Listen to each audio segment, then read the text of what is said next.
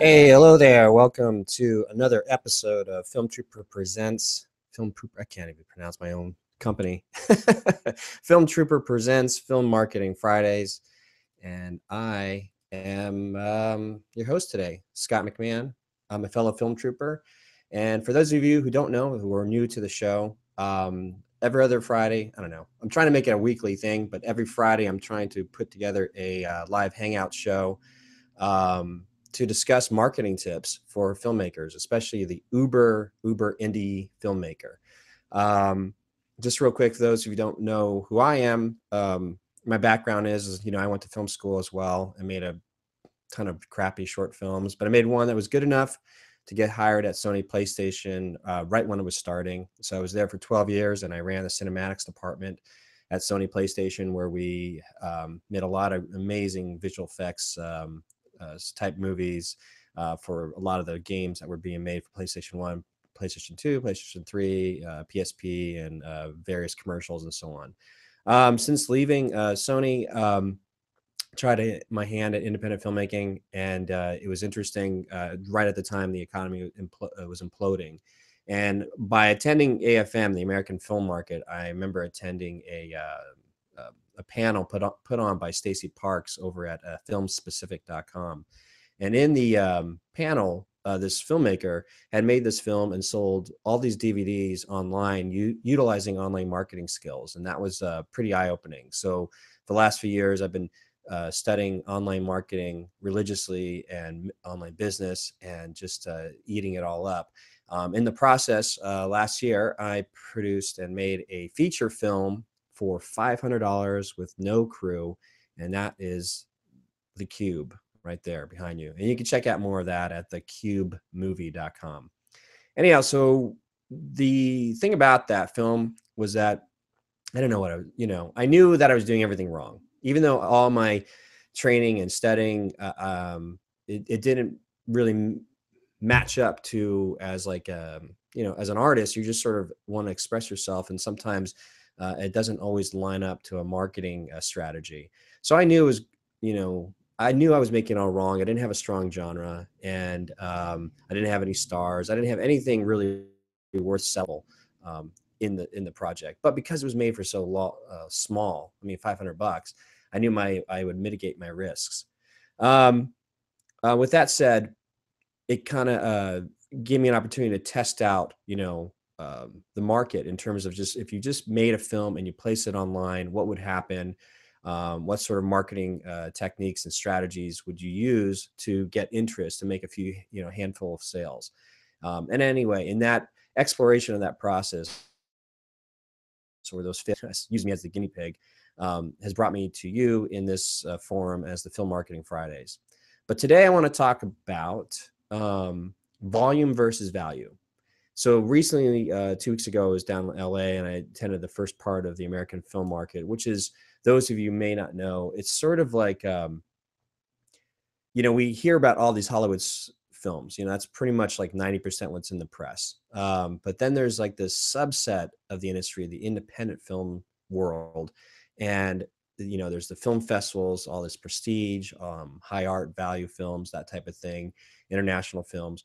But then there's like this market that actually is sort of uh, uh, less glamorous. And it's in terms of just a ton of different um, buyers from all over the world that need to buy film product to release to whatever markets they have. Um, you know, because I think the difference is here in America, we kind of have an idea, like you know, you go to the movie theaters or you you know buying DVDs. Those of you still do that, or, or you're downloading it. Um, you know, you utilizing various formats, or you're streaming, you know, content through uh, Netflix and Hulu, and there's just a, a you know plethora of different choices.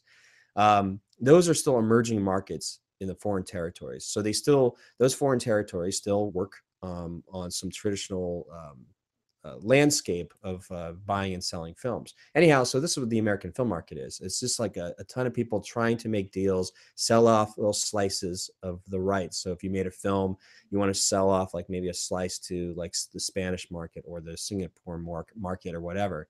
Um, or you're trying to find that all exclusive sort of all rights deal if you have a very attractive product But, you know, that sort of only makes up again a very small percentage of filmmakers you know working and I, there's a ton of filmmakers i call like sort of the uber uber indie filmmaker that has um you know all the gear like i do like over the years i've accumulated enough gear you know it's not like super high end but it's enough that you can still make a you know 1080p 24 frames per second movie uh, that looks good enough um, and all the other gear that goes with it to assemble you know visual images to string them all together edit them all together to tell a story. And there's a lot of us out there like that and and i think there's not enough um, you know marketing discussion um, for those uber indie filmmakers. Uh, there is a handful that i follow that i that i have you know respect. Um, i enjoy sheri candler's uh, work. I enjoy jason brubaker's work. I'm a big fan of stacey parks and what she does but you know stacey parks is is huge in terms of um, if you want to know what a sales agent perspective but again there's a little slice little niche that uh, a lot of us out there called uber indie, indie filmmaker um, you know, could explore. And so that's what this discussion today is. It's called volume versus value. And I'm going to switch over to this uh, presentation so you can kind of get an idea of how all this works. Um, so you should be able to see this. Okay, so we'll just get on to it. So volume versus value. What does this mean? In we're going to just focus on specifically digital sales. The idea that you as an independent filmmaker, put it online and start selling it. Um, you know, I'm not going to go into the, the various different platforms because I, I want to get like more of an overall overview of strategy as opposed to, um, you know, specific tactics and techniques. So, um, so volume, the question of volume is that, you know, you need to have a lot of transactions to make a profit. And that's the game that Hollywood plays, or that's the game they can play you know, with the huge marketing machines or a, a major distribution backing uh, your film or various films, uh, they are in uh, different uh, platforms and marketplaces that they can uh, bet on the, the game of volume, meaning that you have to, again, meaning that you have to sell a lot of, uh, make a lot of transactions to make a profit. Um, so what is considered a success on VOD, meaning video on demand? That's honestly uh, technically video on demand is sort of like a, a catch-all that we've sort of just adopt. Uh, VOD means something different, but for this the sake of argument, we're just going to use uh, the overall sort of um, immediate access all of us have on uh, online. So I'll use VOD as that uh, terminology right now. Um, so you know, digital copies. You know, if you buy something from iTunes, you know the physical this is actually stuff you're buying and you're downloading. You you see the movies are ranging anywhere from 9.99 to 19.99 um, but then digital rentals you know they're ranging from 99 cents to 4.99 so even not believe it or not earning $100000 on vod is considered a, a success. So this is crazy because you know theatrically we're used to seeing those numbers of like oh somebody put you know a film brought in you know, $100 million this weekend. That was an Uber success, $100 million. We're talking about $100 million that was successful on theatrical, where what's considered su success on video on demand is $100,000. Um, so you got to ask yourself, like, how many transactions are required to be a success? Well, you know, normally doing the math here, you would have to have at least 5,000 tra transactions for digital copies to make about $100,000. Um, you need 25,000 to 100,000 transactions if you're just doing digital rentals. Um, so reality bites. I don't know if you ever remember that that movie in the 90s. Am I old? Anybody younger than me? Anyhow, um, 25,000 transactions doesn't seem like a stretch for Hollywood sort of high uh, impact um, uh, transactions. Um, but what about the Uber indie filmmaker? Well, the film without any stars or distribution, um, can the you know can these indie Uber indie films generate 25,000 transactions? You're now this is transactions, not just views. You might see like uh, like a, a trailer on YouTube generating like a million views, but the the reality is how many people translate while watching uh, trailer to then actually put, you know and then paying for that. Um, you know, views versus actual buyers is a whole different world. So, so even if you did generate 25,000 transactions, you have to ask yourself, does earning 50,000 to $100,000 in revenue match your expectations and profits? So again, if you're out there, you know, yeah, reality bites even harder if you're out there, you know, most indie films selling on video on demand are only generating about 500 to 1,000 transactions. Now, I need to clarify that these are films that have no stars and no distribution backing. So, you know, if you don't have those stuff in place, it's very, very difficult to get to the 25,000 transaction numbers. Um, again, so average earnings on video on demand for a lot of films that don't have stars, that don't have distribution, are only earning about a thousand to five thousand dollars. Um, so then you have to ask yourself, why make a film for five fifty thousand to two hundred thousand if your VOD earnings only average a thousand to five thousand? Again, uber indie filmmakers have a very hard time playing the volume game. That's what Hollywood does. That's what formal distribution does. Um, so let's take like a Starbucks coffee. It's like three dollars. You know, this is rough estimate, but it's like three dollars per co- uh, per coffee that somebody pays for, right? Well, they sell about four million cups, you know, per day. You know, so do the math there. That's like twelve million dollars of revenue per day. Um, the cost to make this cup of coffee with all the overhead and all the other stuff that goes into maybe two dollars. So you know their profit is you know one dollar. But again, So the whole point here about the Star- Starbucks coffee comparison is that they're selling a $3 product. A movie product, a $3 rental. We're selling a $3 product. However, you know, maybe we get 500 overall transactions, overall rentals. So our revenue is only $1,500. And again, the cost of some of these films that are uber indie filmmakers can be anywhere from 25 10000 to $250000 i'm just using a, this as a gauge so you understand like if we're selling the you know if starbucks can sell coffee at three bucks but it only costs them like two dollars to make you know we're here making a film product for $250000 but we're only we're only really selling a product that's worth three dollars per rental and our overall transactions are very small uh, again, it's the volume game. So, and here's the bummer part about a movie product. A lot of times it's just a one-off product. There's not a lot of repeat customers. So you can't gen- that's why you have to that's why you have to play the volume game because if you don't have any repeat customers, um, you know, it doesn't really work in your favor. So we need to focus on value, not volume and so that's where the uh, the difference is if you're going to uh, go down the trajectory of a uh, down the path of a uber indie filmmaker and work outside of the hollywood system work outside the distribution channels or i'm sorry the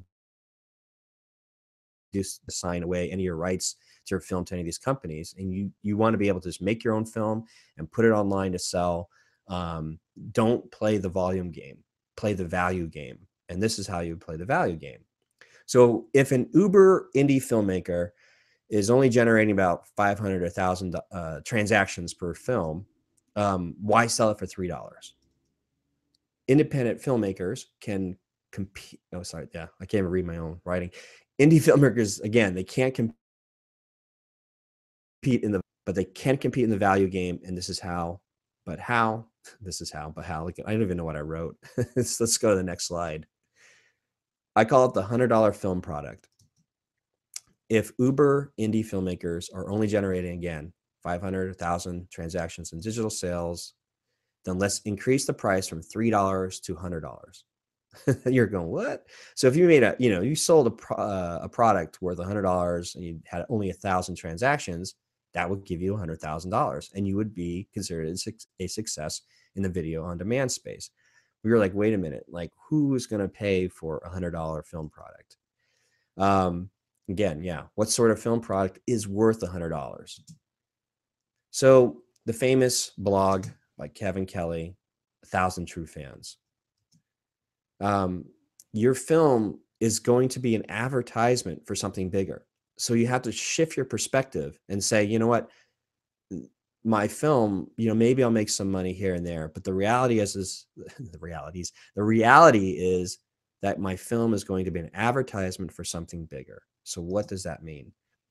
The audience you target will tell you what is worth a hundred dollars to them. You only need to provide a hundred dollar value to a thousand interested fans. Um, you know, you only need to make it. Uh, you only need to garner a thousand customers and try to sell them a hundred dollar value um, for that year, or you know, can, you know, repeating, repeating, repeated customers. So let's take a look at. I've used this example before, but I think it's one of the best examples. So the film Fat, Sick, and Nearly Dead actually just released. Uh, it's a film by Joe Cross, and Joe Cross had um, just come out with a sequel. It's Fat, Sick, and Nearly Dead too. You, it's really worth checking out. So in the film, uh, Fat, Sick, and Nearly Dead, it's a documentary about his realities of his health. He's an Australian entrepreneur, so he's very smart in business to begin with. But he was uh, severely overweight. He had was on medicated uh, pills uh, that were just you know making him miserable. And he switched to this challenge of drinking nothing. Like his diet consists of nothing but green juice, you know, um, all organic, all natural, just uh, fruit and vegetables coming through a juicer then he would drink that for uh, for all his breakfast, lunch, you know, dinner, snacks, uh, for 65 days, and he traveled to the United States to uh, just talk to people about their eating habits. And what we did is we saw the transformation of where he started and where he ended up. Um, was that his health improved? He got off some of the medicated uh, pills. Um, and then only that, but he inspired so many other people and connected with so many people along his journey. Well, it's just a documentary that he's just he as he claims he was just trying to get himself healthy because he was he was a sick old bloke. Um, but the reality is if you went to the film if you saw the film and you went to the website he would have on there uh, a link an affiliate link to the the breville um, juicer. Uh, it's an australian company that he was using. So if you the inspiring and motivating, a, a, lot of people would end up just clicking on and buying a $300 juicer. His cut of that was probably maybe 50% for um, affiliate sales. Um, you know, the, the film had well over, you know, a million, you know, views just on trailers on YouTube. So if you did like um, a breakdown, maybe say one to 3% actually paid for the film. So it's like, that's like, you know, 12,000 or uh, people um, if of 12,000 people, say, you know, a percentage of that actually paid for or bought a um, juicer, the the gross the income that would come out of that to Joe um, was quite impressive. Now, here's the interesting thing about Joe is I'll switch back to my big fat face for a second. Um, the interesting thing about Joe is that you know he helped Breville juicers double their sales because of the success of the film. And why that's important is because, again, the film was a catalyst. It was an advertisement per se. I mean, yeah, he made money and he got formal distribution, but he was able to supersize it, you know, totally under the radar of the studio systems, where, you know, he just made a documentary about his health. Um, he shared it, but he put a business system in place to take advantage of of this mindset where people will go, you know what, I got to get a juicer. I don't know, it worked for me. Um, I got a juicer from after seeing the film. I was like, oh, why not? You know, so um, the revenue from that is a strategy that you can build the hundred dollar film product. As long as you again as long as we see our films as a advertisement. So let's take a look at something like the cube my film. It doesn't really have any value. Again it's it's a it doesn't have any strong genre. It's not a documentary. It's not like a cause film. It's not like uh, health and fitness has always been big. People always looking to self improve, so they're going to be willing to uh, hand out the hundred dollars. Um, so that's you know I'm going to get into that later how you can build that up, but um, just something to think about. So if you're in a documentary uh, doing that or cause film or something like that. Um, maybe take a look at what Joe Cross has done with Fat, Sick, and Nearly Dead. So let's take a look at another um, uh, example. Oh, by the way, I, I activated the question and answer app. So if anybody's out there, you're more than um, welcome to leave a question as I'm going through this presentation. Um, let's see here. Okay, so the next example, Michelle uh, Michelle Phan. I don't know if anybody's heard of her, but um, she's a huge YouTube um, star, meaning that she has done for you know years, um, built up a huge following. Uh, this slide shows that she had like six million fans, but now she's well over seven million fans, seven million fan subscribers. And what she does is do these you know videos about u- utilizing beauty products and how they make her feel, how they how she applies them. Um, and here's the kicker.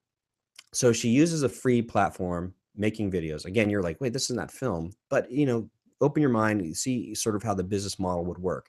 She utilizes her the platform or YouTube to establish and um, the personal brand of Michelle Phan, and she's per, you know personable, likable, and people follow her. And she gives good advice about um, beauty and makeup um, and beauty cosmetic products. Well, then you you know add that to what does she sell? She actually had um, put together like this membership program. So if you pay ten dollars a month, she would send you a care package of, the beauty products that she was uh, discussing on her YouTube channel. Well, you know, let's take a look at the you know mathematics here. Um, right now, she currently has over seven million YouTube subscribers, fans. Um, I wrote this uh, article um, for Ted Hope's site, uh, Hope for Film, about why one percent was the most important number for filmmakers. Essentially, there's this weird universal rule or law that 1% just kind of works in everything uh, around in our lives. Um, in terms of this metric, we have to assume that even though she has 7 million YouTube subscribers, um, maybe only 1% is going to be truly engaged or willing to uh, participate in that $10 a month value. So she would only really have 72,000 um, active subscribers. Um, but you add in a $10 a month beauty care package, you do the mathematics, $10 times 72,000 people, um, you know, to be specific, uh, accurate here, 70, 72,465 people. Um, you know, she's earning an income of 70, $724,650 a month. Annually, that's, you know, over $8 million or over eight and a half million dollars. However, once you sort of generate this type of money, then you are opened up to other business opportunities. And she has just been um, her company and who she is is just recently was uh, valuated as 84 million dollars. Again, this is somebody on YouTube making video, making film product, making uh, content that she is then sell. It's an advertisement that she's selling something bigger. And um, again, so if you're in the YouTube space, this is a, a fantastic just a fantastic model to look at. Um, so, what if you are trying to make a genre film? You're like, well, yeah, this is great for documentaries. This is great if you're a YouTube um, star. Um, but what if you're just trying to make a horror film, a comedy film, a drama film, or you know, a family film? Well, let's take a look at um, an old school one, uh, something like Napoleon Dynamite. You know, the film was reportedly made for like four hundred thousand dollars. I think today, ten years later, the film could probably have been easily made for maybe a hundred thousand uh, dollars, if not even less than that. Well, you know, uh, yes, they had a, an amazing push uh, between uh, Slamdance, Sundance, uh, and it just kind of did really well on the uh, the DVD market at the time. Um, just really connecting to middle school kids and those adults that got the sense of humor that understood it. Well you know 10 years later it's still in the psyche and you can't um, help deny that it had merchandise value. You know you got moon boots you could buy you could buy the vote pedro t-shirt you know um, if you collected enough um, memorabilia m- enough merchandise uh, put together it could be a hundred dollar value you know uh, as long as your film advertised this unique psyche that connected with your audience and then you turn around and knew that you're going to package something else that is worth a hundred dollars. So these are just examples. As you know we go through um, some other ones down the line uh, or you know if i find more examples i would be you know i will share them with you. And if you have other if you guys know other ones too let me know uh, just at scott at filmtrooper.com. But um, so this to me was sort of the the way to sort of break the mold of like if you don't have to feel pressured and following the same business models that is sort of being advertised to us in a lot of the the um, the blogosphere, uh, a lot of the trades, the papers, you know, uh, the Hollywood system and the and the system of like getting films out there it, in order to make money from it, um, you know, doesn't always have to be the only way. This could be another way, and this is being uh, done in other industries as well, where they utilize video, uh, film product, uh, film messaging to advertise and sell something bigger, a bigger concept or, or a, a, bigger, higher value price point of a product to an audience. And again, you don't need to have like a million people see your work. You're only trying to get engaged a thousand customers really so the, the number is much more practical but it only it's only practical if you you know offer something of value um, of higher value not volume so um, something to think about something that i'm thinking about moving into the next film learning all my mistakes from this film and getting ready for the next film and trying to lay these things down. Again, I'm not necessarily an expert. I'm just trying to connect the dots of uh, everything that I've been listening to and uh, and studying and then and share them with you and and see if to you know together we couldn't you know kind of create another business model that would help the uber indie filmmakers and uh, not only that but come up with different marketing techniques and strategies in order to communicate whatever value that we have with our film as an advertisement for something bigger. And whatever that bigger is, we can get creative in the type of products that we create uh, for that audience um, that they'd be willing to pay for. So, you know, this is a short one. It's only about half hour session, but if anybody's there, you can um, go ahead and hit the uh, Q and A um, app. But other than that, that's all I really wanted to address in terms of the concept between volume and value. If you're playing the Hollywood game, if you're playing the traditional uh, film game, yes, volume is needed, which is why you need uh, distribution help, marketing help, um, different, uh, you know, what they call windowing, you know, in terms of like where you sell your film uh, to maximize the profits. And here's the interesting thing. So, at American film market, there's a lot of buzz going around. There's a lot of like hype, a lot of potential, a lot of possibilities, a lot of, you know, either deals are happening or there could happen down the line. So it, there's this visceral feeling that maybe something's happening, you know, maybe something great is happening. But I had this really interesting conversation with a security guard who just, he and I were just chilling out. Our legs were tired from walking around on a bench. And I just asked him, like, you know, what his perspective was of the market and he was very um, you know poignant to say it seemed like those who already had connections or the, or in the know were only the people benefiting from the market and everybody else was just sort of maybe hoping to you know break through the, the, the gatekeepers to get through and I, I asked him like you know what's interesting about this process is that people are creating a film product or a film project or you know maybe they have a finish or maybe they don't have a finish but then they would bring it the whole purpose was to bring it to a few gatekeepers to get that approval to make the deal. Like everybody was there, uh, like the whole goal was to make the deal. So that I I asked the uh, security guard, I said, you know what's really interesting that's missing from this whole equation is the audience. You know, in terms of the film products are just being um, decided by a few gatekeepers to decide whether or not they want to make the deal, whether or not they think they can sell the you know the product to different various markets. Um, but nowhere in the conversation of the uh, of the market was where is the audience in terms of their response, uh, in terms of um, whether or not they would even buy it. So, but a lot of filmmakers in, in, in that space are sort of accustomed to knowing that it doesn't matter if the film does well or not. They're just trying to make the deal. If they get, you know, uh, distribution financing, if they get that sort of security, uh, if, they, if they know that their budget is met, then within that budget is the fees. That's how people are, you know, producers are making their money. That's why you see the above the line cost and directors are making their money saying, you know what, um, if I can make this deal, if I can budget this all together, then I can make my fee. And then you know hand it off the film to a distribution company they take all rights. I don't even care if the thing does well or not you know because i know i'm not going to see any back end money. So it's a different mindset.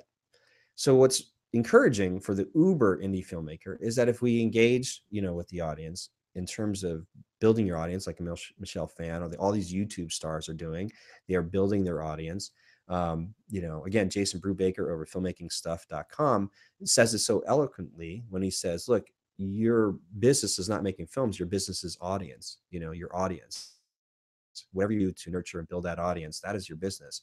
So um, with that said but once you build that audience and if you know you're only to you can't play the volume game you know you can't like sell you know a million uh, transactions or get a million transactions for your film then how do you compete? How do you leverage to make sure that you're not spending too much on your product development which is your film like a 50000 250000 a million dollars in your film knowing that a majority of it's going to end up on the digital space and you're playing in the world of video on demand? If you can't get those transactions then how can you compete? How can you how can we do it? Again it comes down to value. As long as you understand that you're working with smaller transactions so you have to create something of higher value the $100 product um, and again these the examples I, sh- I showed earlier were just to give your your brain thinking like man well maybe the film i'm making here I can create this ancillary product, and that's and I use the film that I'm making as an advertisement to to drive sales to that in order to mitigate the risks of what you're putting into you know your film product. So that way, if you are making fifty thousand, hundred thousand, half a million dollar film, uh, you can leverage your bets. Um, me personally, I'm all about trying to figure out how to make uh, feature films for you know, all, uh, you know under ten thousand, or always keep it around five hundred dollars. That's just me. That's my own personal uh, uh, challenge. Um, so if you, let me, whoops, I can go back here to the screen share. Da, da, da, uh, wait, come on, buddy. Here we go. Okay, screen share. Okay, so there's our boy Napoleon. Um, my daughter's 12, and this movie just rings so so true now. So, okay. Um, so if you're stuck trying to make your own film right now, you know what? I offer a free gift over at freegearguide.com. And essentially, this is an equipment list of everything that I use to make the film The Cube. Again, this is a film that was made for uh, $500 with no crew. And this just gives you an idea to, to see what is possible. Um, so like if you're stuck, you know, maybe you're stuck because you're trying to jam it into sort of traditional uh, methods of making films or what you think a, a film uh, needs to be. Um, this guide and uh, my experience on making the cube is only there to help you see maybe another option, uh, just so to un- get to help you get unstuck. So with all that said, again, uh, you can go to freegearguide.com and um, yeah, that's it. Thank you so much for um, hanging with me. Um, if you don't, don't worry about it. This uh, hangout becomes a YouTube video later on. Uh, so if you're not here live hanging with me, you can see it later. And this is the first time I'm trying to add all this music stuff in here, but um, I'm signing out. Come join me. I'll see you next time. Bye. Mm-hmm.